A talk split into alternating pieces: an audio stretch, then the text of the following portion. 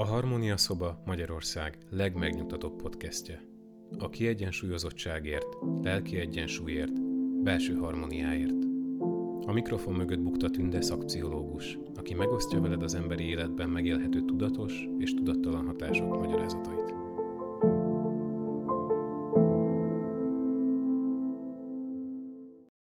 Ez a podcast azért született meg, mert a belső ragadozó gondolatvilágának egy számomra fontos aspektusát jeleníti meg.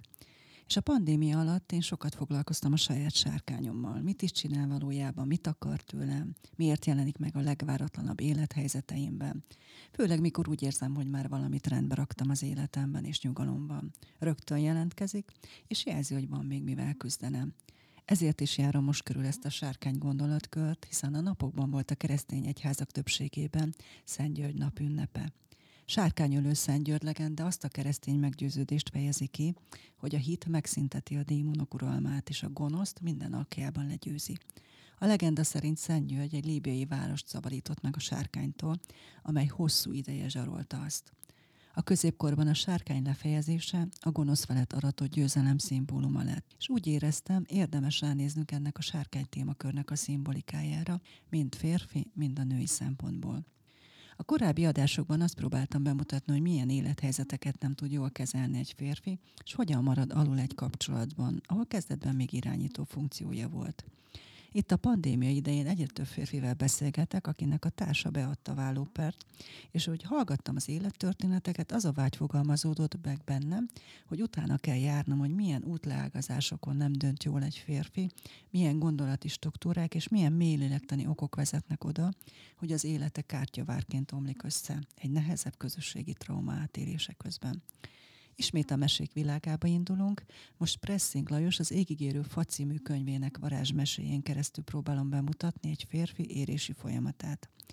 A mese cselekményén keresztül mutatja meg, hogy mit kell tenni a probléma megoldásához, és arra is pontot találunk, hogy bizonyos esetekben hogyan oldódhat meg egy probléma akár magától is.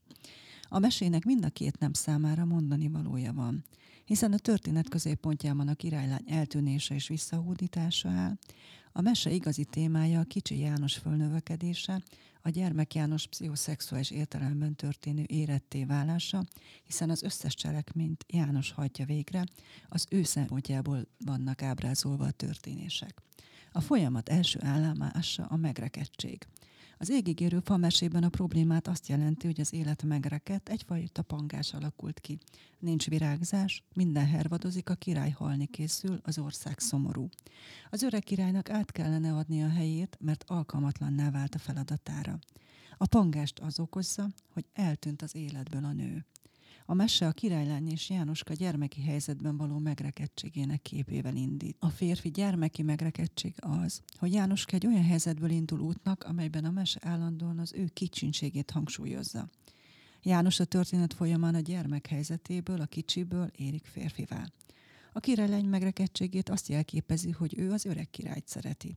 A királylány nem akar férhez menni és megújulni. Nem kíván új és életerős partnert választania magának, hanem annak ellenére, hogy az öreg király túlélte magát, még mindig ahhoz ragaszkodik. Az öreg király jó király lehetett, hiszen ott van a birodalmában a csodálatos kert és az égigérő fa is. Itt ebben a pillanatban mégis alkalmatlaná válik, amiatt, hogy nem tud megújulni, nem képes alkalmazkodni az idők szavához, és ennek következtében történik meg az, hogy a király lányt egy ismeretlen elő elrabolja. Tehát a folyamat második állomása a királylány elrablása. A királylány elrablása azért elengedhetetlen lépés, mert az elakadt életfolyamatot újra mozgásba kell lendíteni. És hogyha a sárkányt nem rabolta volna a királylányt, már rég vénlány lenne ráncokkal, és még mindig ott ülne az apanadrági szélén. Hogyha saját belső lelki világunk szempontjából nézzük a királylány jelentőségét, úgy határozhatjuk meg, hogy ő képviseli a lelki energiákat, az inspirációt. Azt a lelkesedést, hitet és motivációt fejezi ki, hogy egyáltalán létezni tudjunk, és alkotó módon odaadással végezzük a sorsunk által ránk rót feladatokat. Mindazt, amit vel önmagunkat azonosítjuk. Egyetlen szóval megfogalmazva, ő a kedv. A kedv elveszítésével a mese egy mély bölcsességre világít rá, hogy azt a saját tudattalanunk rabolja el. A folyamat harmadik állomása a döntés, hogy Jánoska szerencsét próbál. És abban a pillanatban meg is érkezik a mesebeli segítő, a mesében szereplő kismalac, aki megsugja Jánosnak, hogy mit kell tennie.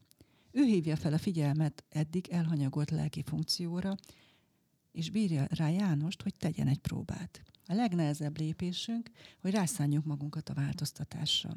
A lelki energiáink nem szívesen áramolnak másfelé, mint amerre korábban folytak. Megkötődnek a kialakult helyzetekben, és beleragadunk a szokásainkba. A felfelé mászásnak több jelentőse is van. Egyrészt arra utal, hogy ennek a korábban elhanyagolt tapasztalási lehetőségnek ki kell fejlődnie. A felfelé mászás másik jelentősége a lelki energiák transformálása. Az azonosság tudat megváltoztatásához erőinket új megismerés és viselkedési mintákba kell áramoltatnunk. És a belső átalakuláshoz, az új életlehetőségek megvalósításához erőbefektetésre, késztetésre, vágyra, motivációra van szükség és ez a fáramászás a belső késztetések átalakításáról szól.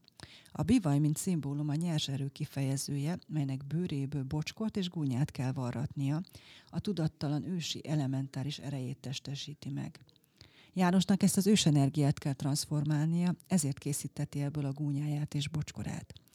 Pressing Lajos szerint a bivaj, amelyet le kell vágnia és fel kell használnia, az ébredező férfi szexualitás vad, antiszociális és agresszióval terített aspektusa, mely rendkívüli energiákat rejt magában. A férfi számára a szexuális érés egyik feladat, hogy ezeket a vad, ős és agresszív indulatokat megtanulja kordában tartani, beépíteni a normális szexualitásba, és termékenység szolgálatába állítva azok energiáit. Az összes ruha, cipő, takaró lehullása kettős értelmű szimbólum, azt jelenti, vissza kell találnunk emberségünk kezdeti, nyitott, előítéletmentes gyermeki állapotába. Ilyen ismét olyanná kell válnunk, mint egy újszülött. A fa megmászásától az ifjú testi értelemben felnőtté vált, megtanulta, hogyan kell ösztöneit férfi módjára kiélni. Sikere kulcsa abban rejlik, hogy János jó volt a disznókhoz. Ezek a disznók az ösztönöket jelentik, és a meseit arra utal, hogy János valószínűleg józanul és normális módon viszonyul saját ösztönéletéhez, ezért az ösztönök segítik őt az érési folyamatban. Eközben a királylánya sárkányjal való együttélés során megtanulja megismerni árnyékait és destruktív késztetéseit, amelyek később szétzúzhatják a párkapcsolatát. Így a sárkányjal való együttlét szimbolikusan egy beavatási étusnak is megfelel számára. Ezt követően jöhet létre a házasság, jön is érte a királyfi, aki általában a királylány szellemi segítségével győzi le a sárkányt.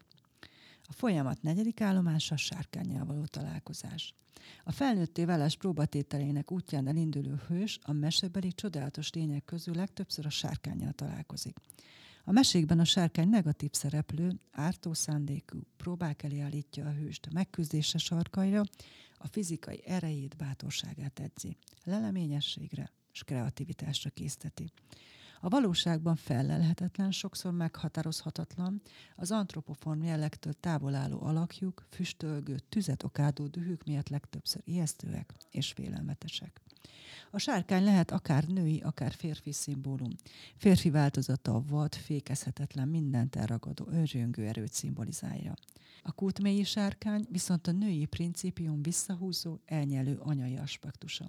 A pszichológusok számára ismerősek azok az egyéni és párkapcsolati krízisek, amelynek hátterében a családban a feleség, illetve a férj számára valóságos természeti csapásként jelenik meg az indulatok által megszállt házastárs és számomra érdekes szembesülni azzal, hogy milyen sok nőben ez a pandémiás élethelyzetünk előhozza ezeket a negatív indulatokat, és ebben a nehezebben kezelhető élethelyzetünkben nem a segítő oldalt találják meg magukban, hanem még rombolóbb helyzetet teremtenek a gyermekeiknek és saját maguknak is. De Antalfai Márta szerint ennek az a funkciója, hogy ezekkel az indulatokkal mint egy ki is zökkentik a hőst és a többi szereplőt a megszokott látásmódból, szokásrendből, hétköznapokból. A megkenés és kizökkenés egyben alkalmat teremt egy új látomásmód, nézőpont kialakításához, amire a mesebeli hősnek a sikeres megküzdéshez és a probléma kezeléshez nagy szüksége van. Pressing Lajos szerint a sárkány törvénye, aki nem képes megváltozni, elpusztul. Olyan romboló erőként lép fel, amely minden kialakult és megmerevedett formát bomlaszt. Ha valaki erősen kötődik a meglévőhöz, a szörny a kialakult struktúrákat állandóan felmorsolja, elnyeli és feloldja. Ha az ember az ember hajlékony és rugalmas, felismerheti, hogy ezekben a sárkányerőkben, a tudattalan örök örvénylésében az életerő és a megújulás titka rejlik. Ő az, aki nem engedi az életet annyira megmerevedni, hogy élő halottá váljunk. Vállalja a rossz szerepét, belebújik a gonosz bőrébe annak érdekében, hogy előmozdítsa az elakadt fejlődést, és feloldja a lelki megmerevedést. Az égigérő fasárkánya kifejezetten emberi vonásokkal rendelkezik, és minden lehetséges módon segíti a hőst küldetése végrehajtásában. Előkészíti, és János kezébe adja a megoldás kulcsát, és a mese végén szinte saját magát öleti le. A sárkány megjelenése több némesében arra utal, hogy a mese ifjú főszereplője megérette a beavatásra, arra, hogy a sárkány közreműködésével megnyíljon saját tudattalanjának a kapuja. Így elindulhat belső világának felfedezésére, ahonnan mindazok az erőforrások fakadnak, amelyek fejlődését, felnőtté válását szolgálják. Tehát a sárkány, mint félelmet keltő ismeretlen, személyiségünk árnyék részét is szimbolizálja, azt a szakadékot, amelynek sötétsége elnyelhet bennünket. Ám ha nem merészkedünk le ebbe a világba, nem vállaljuk ezt a veszélyes kalandot, akkor nem lelünk rá lelkünk mélyén várakozó aranyszőrű táltosunkra, önnön lényegünkre sem. Mennyire nehéz nekünk, amikor éppen küzdünk ezekkel a romboló erőkkel az életünkben, hogy ekkor meglássuk, elfogadjuk, hogy éppen egy új struktúra kiépítése folyik, és éppen a rombolás szakaszában vagyunk. Most is a pandémia időszakában egy ilyen folyamat zajlik, kiki maga romboló folyamatával küzd, van, aki a párkapcsolatban, van, aki karrier útján, és van, aki az egészségét, sőt az életét is elveszíti. És nem igazán voltunk felkészülve arra, hogy a megszokott szokásrendünkben ekkora változás következhet be. Már túlságosan biztosak voltunk abban, hogy vagyunk olyan érettek, hogy tudjuk irányítani az életünket, és látjuk a működés módjait. És vajon most megláttuk-e, vagy meglátjuk-e a segítő folyamatainkat? Látjuk-e, hogy a táltos ló a közelünkben van? Tudunk-e vele bánni? Hiszen a táltos ló a már megszelídített és kontroll alatt tartott energia szimbóluma. És értjük-e, hogy a sárkányjal való küzdelem a belső erőink, indulataink megzabolázását és a felettük való kontrollt jelképezi. A mesehőst az új látásmód új kreatív megoldáshoz vezeti. Krízis helyzetben ugyanis a megszokott látásmód és a gondolkodás nem vezet eredményre. Hisz ezt tapasztaljuk most is, és minden nehéz helyzetükben a korábbi gondolkodásmódunk egy nagy káoszt eredményezett, sokszor a társaink intenzív reakciói ébresztenek rá bennünket, hogy itt valami nem működik az életünkben. A meséhez hasonlóan az életben is a harmadik utas megoldás, a harmadik választás lehet sikerre vivő. Antalfai Márta szerint, amikor a mesebeli hős a sárkányjal küzd, ez nem csak a saját személyiségének a legmélyét, a kollektív tudattalan szimbolizálja, hanem magának a világegyetemnek a mélységét is. De ez a mindent elnyelő mélység egyben teremtő mélység is lehet, és a mesékben itt ebben a mély kútban történik a szereplők megváltása, átalakulása, újjászületése.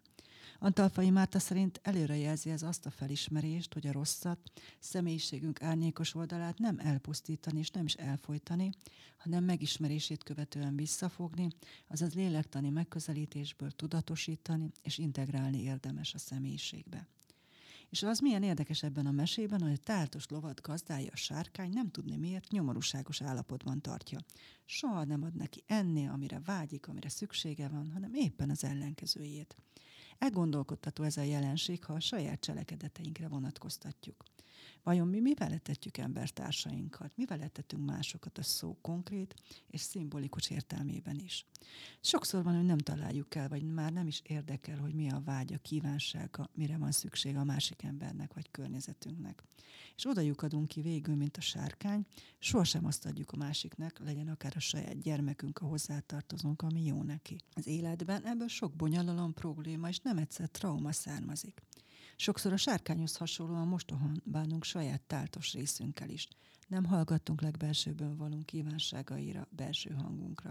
Így leglényegünk a bennünk lévő, velünk született képességekkel együtt lassan elsorvad. Miközben személyiségünk eldurvul úgy, mintha elsárkányosodott volna. A hős az, aki legyőzi ezt az elsárkányosodott oldalát a személyiségnek, azzal, hogy az elhanyagolt lélekrésznek azt a táplálékol, amire szüksége van, ami élteti. Lehet ez az életünkre fordítva egy szívünk szerint való munka, hivatás, vagy szívünk-lelkünk választottja a párkapcsolatban. Összességében a saját életút megtalálása, amelyen aztán már úgy tudunk haladni, mint a táltos paripa.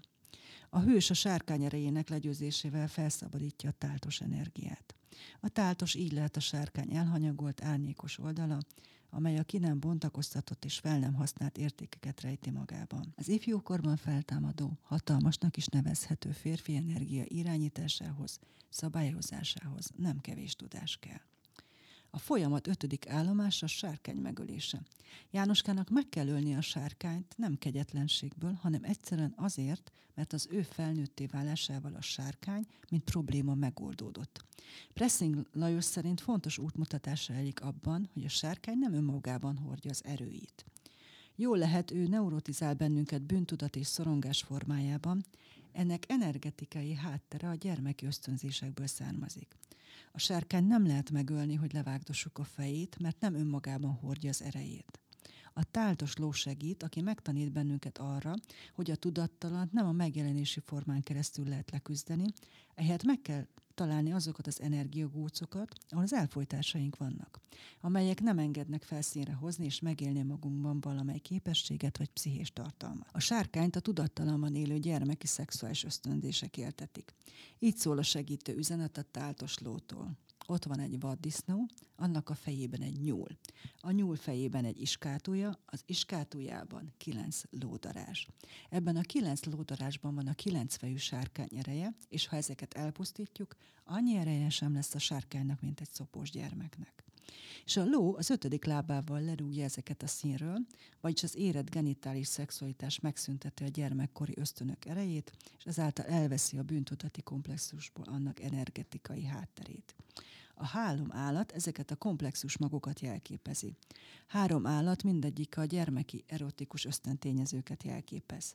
A vaddisznó az evéssel és a szájjal összefüggő arhaikus vágyakat, a nyúl a tapintási erotikát, a darás pedig az orális agressziót. A mese arra a bölcsességre tanít minket, hogy a pszichoszexuális érés során jelentkező problémákat nem tüneti szinten, hanem a hátterükben meghúzódó ösztöntényezők megszelídítésén és az érett szexualitásba történő beépítésén keresztül lehet megoldani. És a folyamat befejező momentum a hazatérés, a lakodalom. Jánoska a mese végére képessé válik arra, hogy az érett partner kapcsolaton keresztül a nőt is kisegítse a gyermekkorban való megrekedés helyzetéből. Ennek eredménye a házasság, a mesezáró képe, amelynek nyomán hőseink által megnyílik egy út, egy értékes, alkotó élet közös megvalósítására. Azt hiszem ez a kulcs, hogy miért rombolódnak szét a házasságok. Talán nem is volt még lelki szinten érett a párválasztásuk, és a gyermekük megszületése és a nehezebb élethelyzetek még inkább szembesítik őket a merkerekedtségeikkel, és a feleségek az indulataik rabjává váltak, bennük sem volt érett a felelősségvállalás képessége. És ennek következtében jön létre ez a nehéz helyzet, és mivel a férfi sem érett arra, hogy a nőt képes legyen ebből a helyzetből kisegíteni, Ilyenkor következik a nehéz döntés a férfi számára, beérleli magában az érettebb férfit, vagy elmerülnek a női sárkány pusztító világában. A pozitív kifejlett létrehozása azonban lehetséges, hiszen a történetet végigkövetve azt látjuk, hogy Jánoskának nincs befolyása az események alakulására, azon kívül, hogy hallgat belső sugallatára és rászanja magát az útra, különösebb dolgot nem tesz. Ez azt jelenti, hogy bármilyen ügyesen vagyunk, bármely nagy mágusnak képzeljük magunkat, sorsunkat mégső soron olyan erők formálják meg, amelyek kívülesnek a tudatos és felismert szándékaink körén. Amellett, hogy elfogadjuk a gondviselés vezetését, természetesen szükség van bizonyos belső műveletekre. Például a lovat fel kell kantározni, amihez nyereg is kell, kardot is kap Jánoska. A kantár és a nyereg az önfegyelem, az aszkézis és a joga jelképe. Ezek fejezik ki a tudattalan erőinek befogadását.